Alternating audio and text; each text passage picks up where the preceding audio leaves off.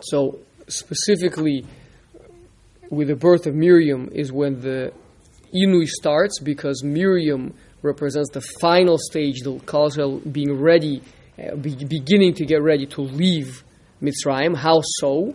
So we know that there were three primary miracles that basically Kalsheil were living on in the Midbar, right? And they were Mon, the Bereishis Rabbah Miriam, and Ananei HaKavod, right? Those three correspond to Moshe, Aaron, and Miriam, right?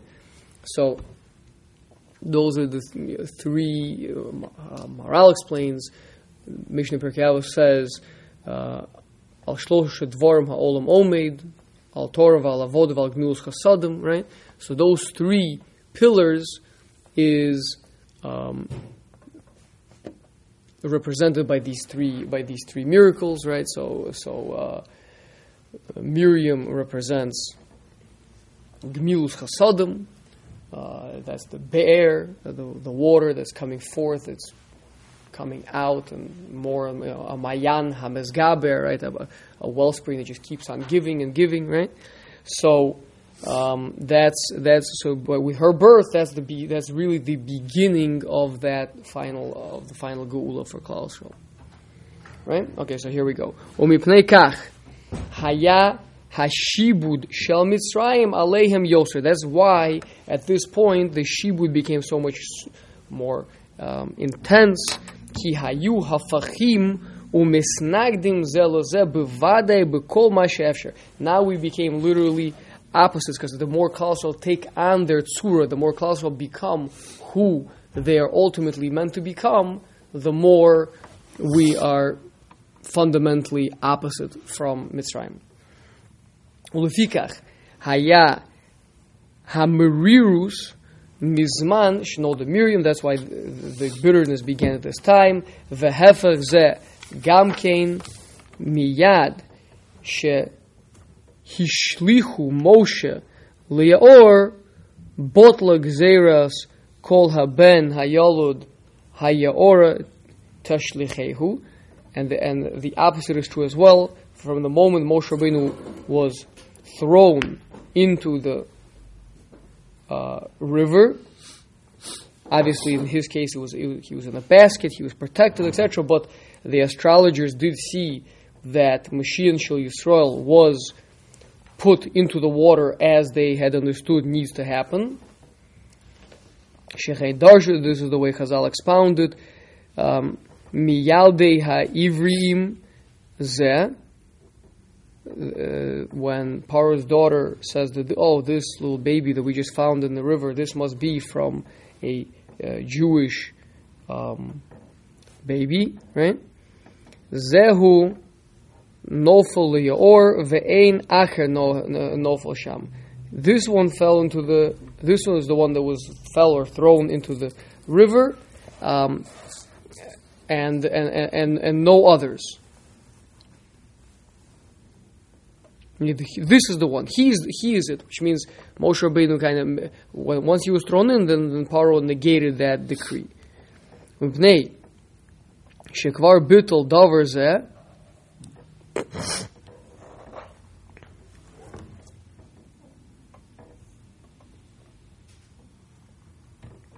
Shekol hefech gover al hafcho shekvar hushlach Moshe le'or shekach ra'uat tagnine Paro. So the point is, the Maharal is proving to us that the tremendous Marirus, the Hisnagdus, was specifically because of the fact that we were progressing towards our completion. So when they thought that the completion of Kalsheil was gone, right, was destroyed, then that's it. Then immediately the Gzera is revoked. So he's obviously in Pshat. It means they weren't worried that we were going to leave anymore, right? But he's saying on a deeper level, even without leaving or not leaving, the point is that once we are no longer heading towards a completion, then there's no more spiritual reality of opposition between us, right? Then we're just back to being a incomplete Tzura, which is basically has no real existence to it, and then therefore it is perfectly fitting and comfortable and kind of normal for us to be their slaves, and there's no opposition between the two of them. Okay? It's the I'm sorry? Istagnini are stargazers. Can I just ask a question? We seem to be assuming that anytime there are opposite elements in creation, they necessarily are in conflict. There's no such thing as like live and let live. Like why did the Egyptians? Why was there a direct relationship between the increase in Klal Yisrael's reaching their potential and with that an increase in the oppositional force from Mitzrayim? Okay, let's first give an analogy. Okay. Analogy is when a fetus is still completely little tiny, doesn't have any of its own organs, nothing, right? There's not too much of a opposition between it and the mother. It's like just another little organ that's a part of the body, right? Once it becomes a full-blown person, you can't have a person inside of a person, right? That doesn't happen. You don't have anybody walking around with a person inside of them, right? So once a baby reaches... Once the fetus reaches a completion, right?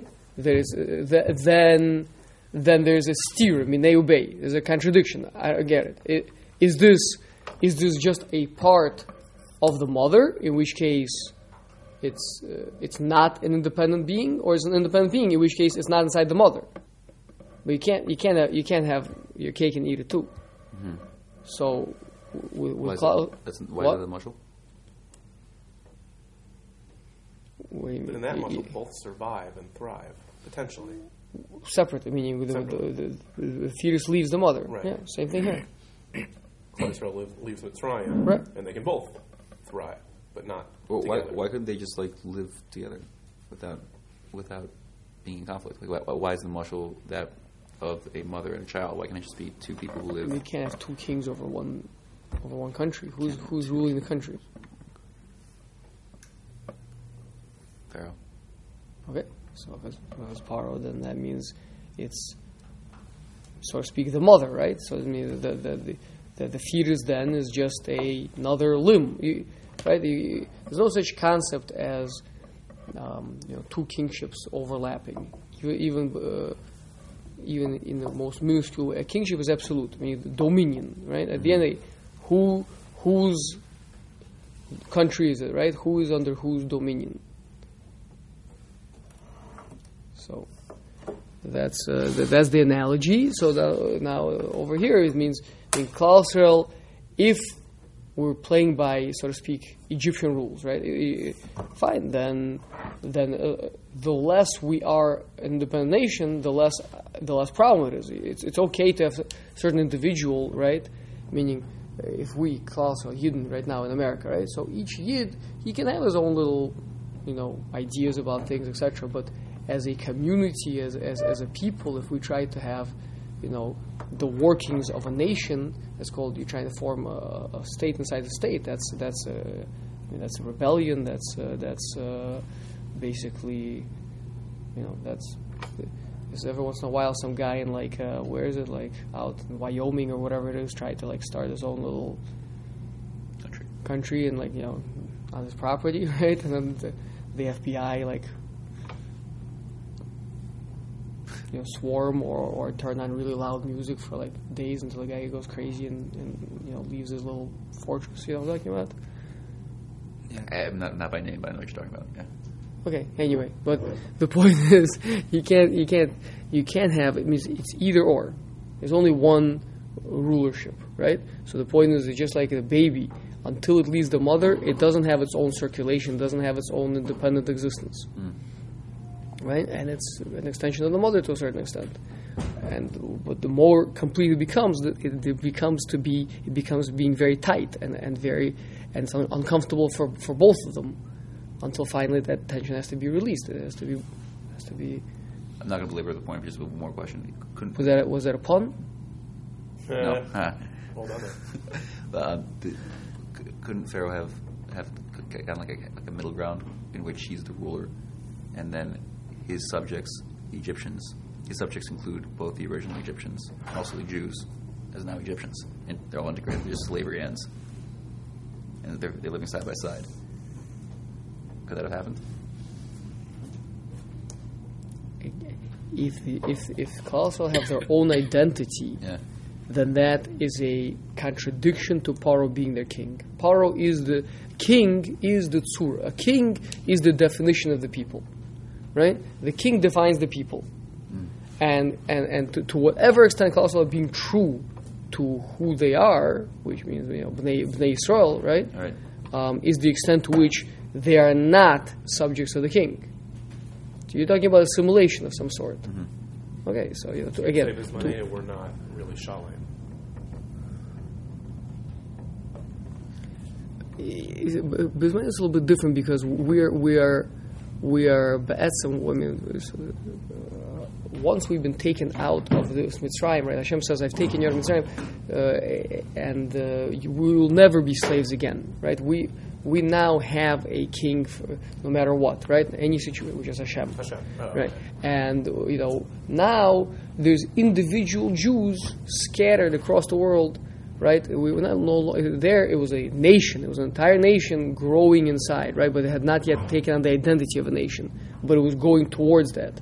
Now it's a whole different thing. But you're right to a certain extent. That's why more or less every host country at some point has declared us a parasite or some sort of an antagonist and has either expelled us or punished us in some way or another because, at the end of the day, we are not truly a part of that country, of that regime, right? Whether it be the Tsar or whatever it is. To what extent can we swear loyalty to him? To what extent do we view his agenda as our agenda, right?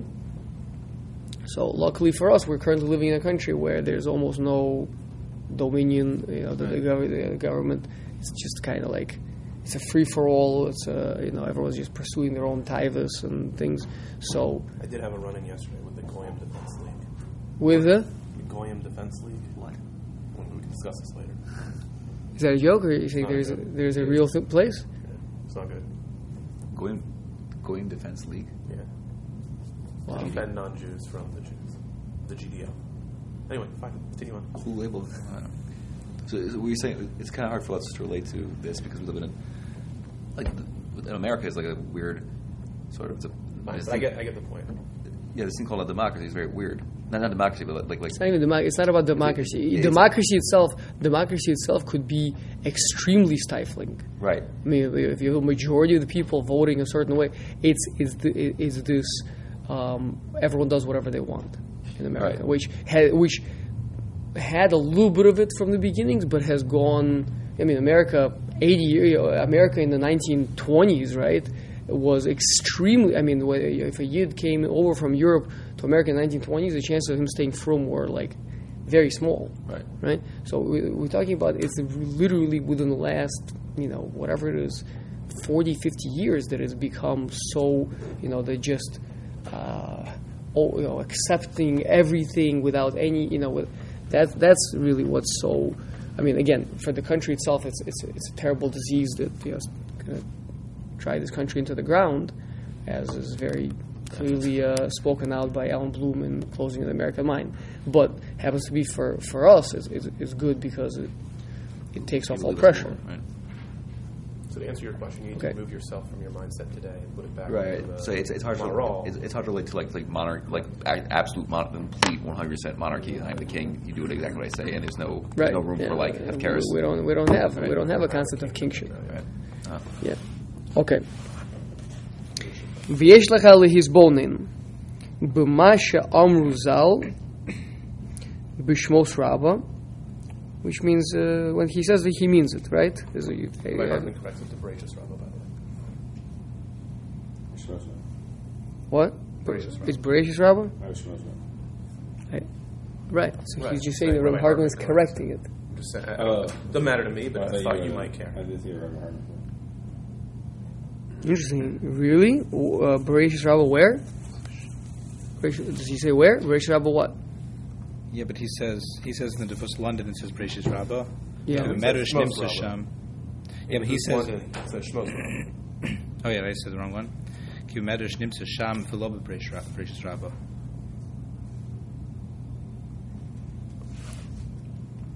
Yeah, it says Defus Rishon with Bereishis Rabbah. Whatever. Oh, fine. But the correct thing is Shemos Rabbah. Then. Why would he clarify that? No. Wait, this that he has he put in the way that it's written, right? And then in Shinu Nuschos, he points out that some other people are Gori Shmos, right? And then in the note, yeah, and the Midrash is there, and not in Bereishis Rabbah. He's saying, but I still printed it with the original Tfus.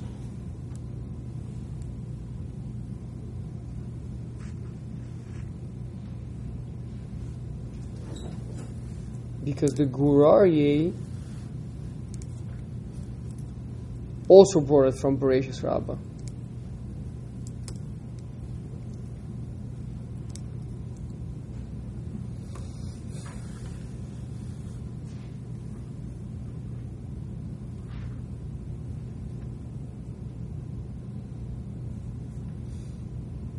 Okay, the point is he's explaining why he decided to keep that girsa, but certainly either way, currently it is found in Shemos Rabbah. That does seem to be its natural place, and so we can just ignore that note for now. Okay, Ubnei Yisrael pruve v'yishrotzu kol achas va'achas yalda. Sheisha. Oh, here we go. Okay, this is the one that people have a fun time with, right? That you learn from here that each woman gave birth to 6 in one stomach. B'keres echad. V'yesh omrim, and there are those who say shnei masara. Oh my gosh. Right? Because Peru Vishnaim she Yishutsu Vishnaim Vyarbu Vishnaim Vyatsmu Vishnaim Bimeod Vishnaim Bimeod. He is a Paro Shnaim, Yishutsu Shnaim, Rebu Shnaim, Yatsmu Shnaim, Mode Shnaim. What are you changing? Just a comma. He doesn't have any vavs. He doesn't have vishnaim. Yeah. The v is just shnaim, b'mod shnaim, meod shnaim, v'timole haaretz osam shnaim. V'yesh omrim shishim b'keres echad. So now he's starting to get a little bit nervous already. When we were holding at 12, he thought like still it might be something somewhere in reality, right? Right. But 60, that's already like really hard to pull off, right? Unless this is at one stomach, not one time, so it could have been still a lot of kids though. One stomach? Is a stomach. Does it mean one pregnancy, or does it mean? Of course, it means one pregnancy. It means like multiple pregnancies. Yes. The one. Okay, Rafi, come on. Okay. It means within one womb. Okay. Inside of one womb, she would carry 60 children. Oh my. I was talking about no. There's no need to say that. That's not informative. Than one womb. If you're saying that means inside of one womb simultaneously 60, right? Ve'al titma. No, do not be bewildered over this. Okay. Yeah. Sheharei, behold, an akrave, a scorpion, shehumina sharotzim, moledis, shivim. A scorpion can lay 70 little baby scorpions simultaneously. Oh, so the birthing process changed. We became reptiles. We laid eggs. The point is that there is a precedent in the natural world for this existing. That's what he's trying to say. Amongst reptiles, not mammals. They're not reptiles. They're not reptiles. Sure. A scorpion is a... Yeah, I'm sorry, you're right. I don't know what the difference is. Meaning, the point is that if I told you a little scorpion can make 70 children. Great. You be okay with that? No. But it does. But is it compared to much human? It says scorpion. Scorpion. That's fine. Okay. So now, theoretically, if you don't know anything about, you've never seen people before. You've never seen if I told you a woman can have 70 babies, could you accept that? Not knowing what a human is, I suppose. Okay. I mean, theoretically, there's no contradiction to it.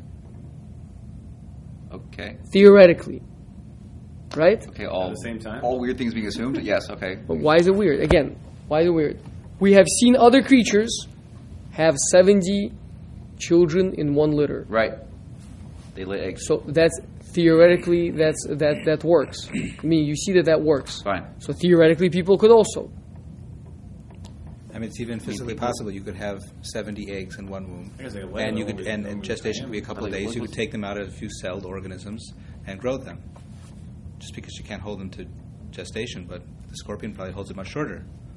Okay, Arye's getting into this. This is how Hashem works. He readjusts the natural world. So let's see. Okay, we'll get there. We'll get there.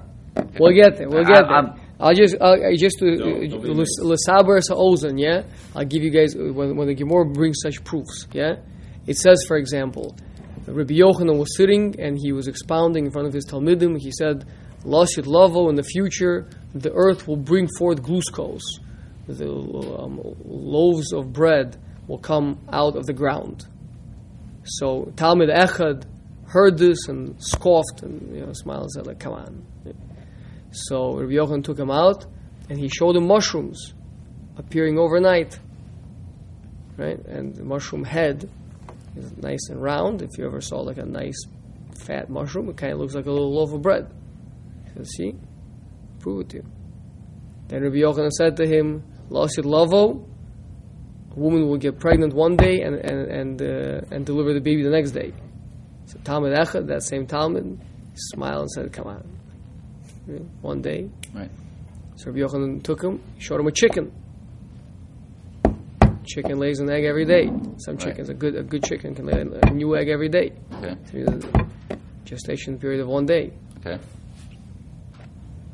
And then the Gemara tells that Talmud didn't live out the year afterwards for scoffing at the words of Rabbi Yochanan. But so no, we you got your bracha. Okay, so let's. Okay, well, we're gonna have to understand it. Obviously, we're gonna have to understand it. Don't worry. But Be'ezras Hashem b'siyata d'shmaya, we will try to explain it and try to understand it. Okay, let's go. Rabbi Nosan Omer v'timale ha'aretz osam. Kichushim shelkinim, like fleas, which I think fleas lay even a lot more eggs than that. Literally, just like okay. V'yesh l'tmoa lama yaldu sheisha davka. Velo pachos velo yoser. Where is number 6 coming from? Physical world. Someone told me recently such nonsense. The Goyim are trying to figure out. I mean, first of all, the number 600,000 men with all their families seems a very, very high number for back then. It was a very, very large population for back then. Now the world is much bigger, so when you hear 600,000, we think of like the population of a mid-sized, 600,000 men, which is like probably around 3 million people. We think of like a pretty large town, like a pretty large city in America. But like, okay, not. Whereas back then that was like a large, that was a large nation. That's what they so. So they're trying to say that it can't be for many different reasons. It's such a large number. How could such a thing be? And so you're right, the Torah agrees. It was a very large number. It uses 6 adjectives, right? That they reproduced and multiplied and increased, and they, you know, and they filled the land. I mean, yes, the Torah is being very explicit about this, right? But anyway, but they say, where does the number 600,000 come from? Yeah, it was just 6 was a number that they used to talk in sixes, like something really big. That would be 6 back then. That's what they claimed. You know, if you really wanted to, either that, or maybe because 6 really does represent some sort of a fullness of the physical world, as we're about to hear right now. Okay. V'chein l'man de'amar shishim, and so too the one that says 60. Taima mai, was the reason shelo nuchal lomar shedavar zeh b'mikra. You're going to tell me it just happens to be that that's how many they were having. They were having 6 or 60, right? And by the way, now you guys are going to ask a kasha from 12, right? No one's going to say, wait, 12, that's not a 6 number. Right. Well, I mean, it's 12. It's 6 times 2. 6 times 2. Well, what about 6 times 3? That's 18. Rafi's got a lot of math. He can do a lot of numbers with number 6, right? But we have to understand, why are we multiplying 6 by 2? Right? Okay. So is this just by coincidence, by happenstance? That's what happened. That's how many we had. Sheyu yoldus kach bli siba, that they should be giving birth in such numbers without a genuine reason. Ki siba hamikris eina tmidis, because something that is a happenstance, something a cause that was a happenstance. Mikra is a happenstance. For whatever reason, that was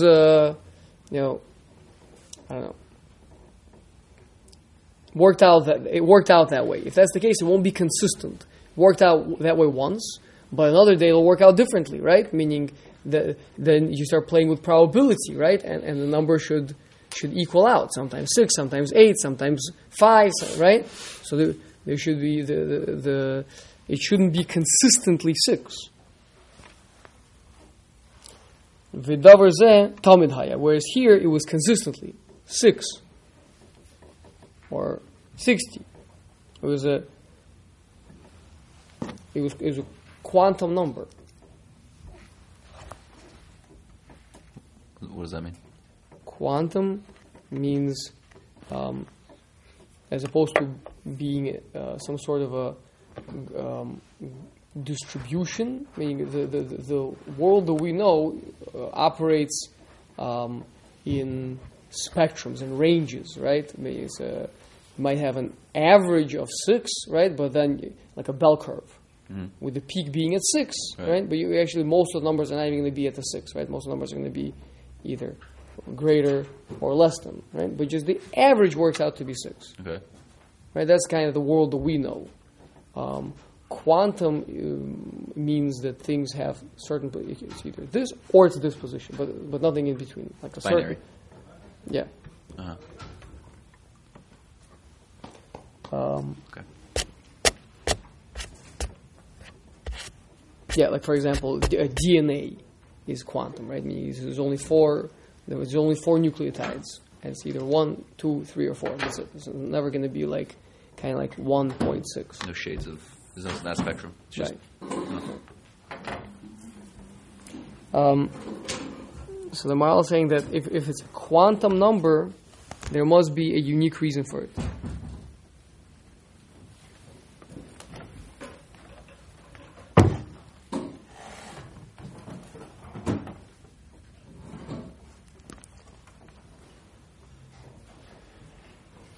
Unfortunately, we have to stop here. Okay. Looking forward to seeing everyone tomorrow night. I'll let my wife know to be